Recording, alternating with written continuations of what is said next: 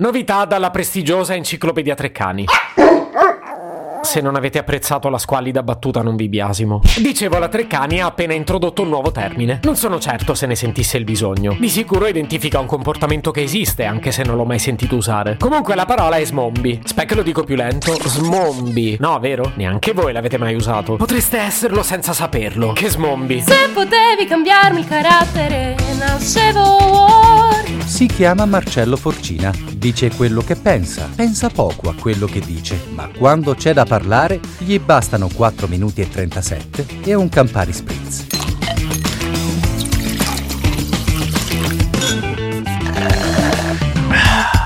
Ma quindi che roba è uno smombi? Avete presenti quelli che camminano per strada con gli occhi fissi sul cellulare? Sembrano degli zombie e infatti li hanno chiamati smombi. Poi che non siano già morti è un dettaglio, perché purtroppo qualche rischio lo corrono.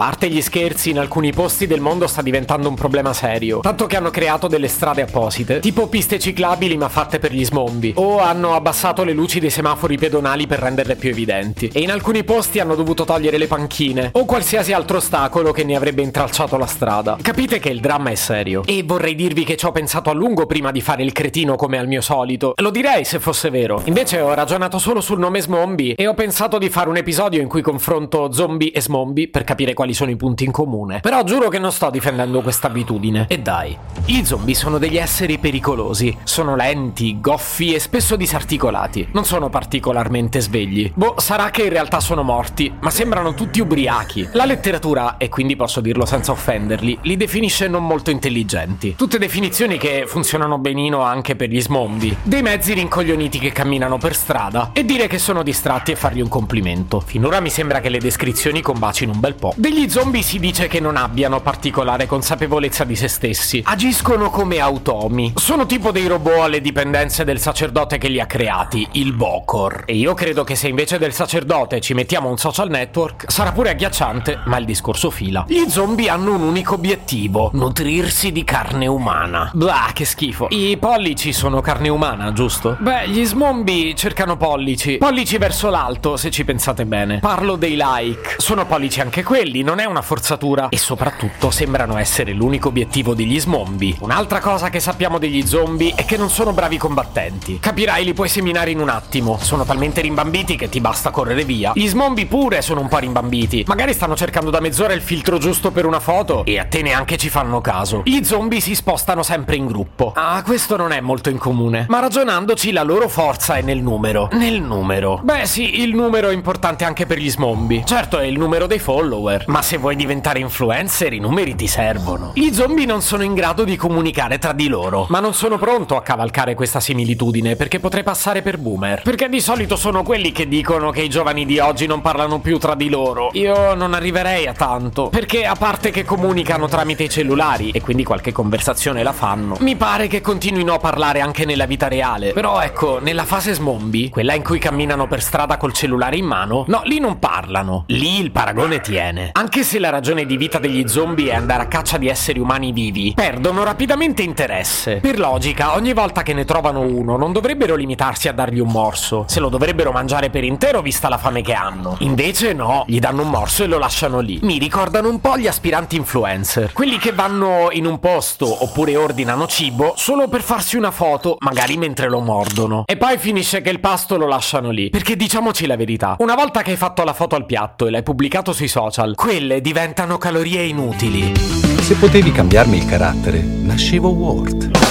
Un podcast inutile, effervescente e tossico, come una pasticca di mentos in una bacinella di Coca Zero.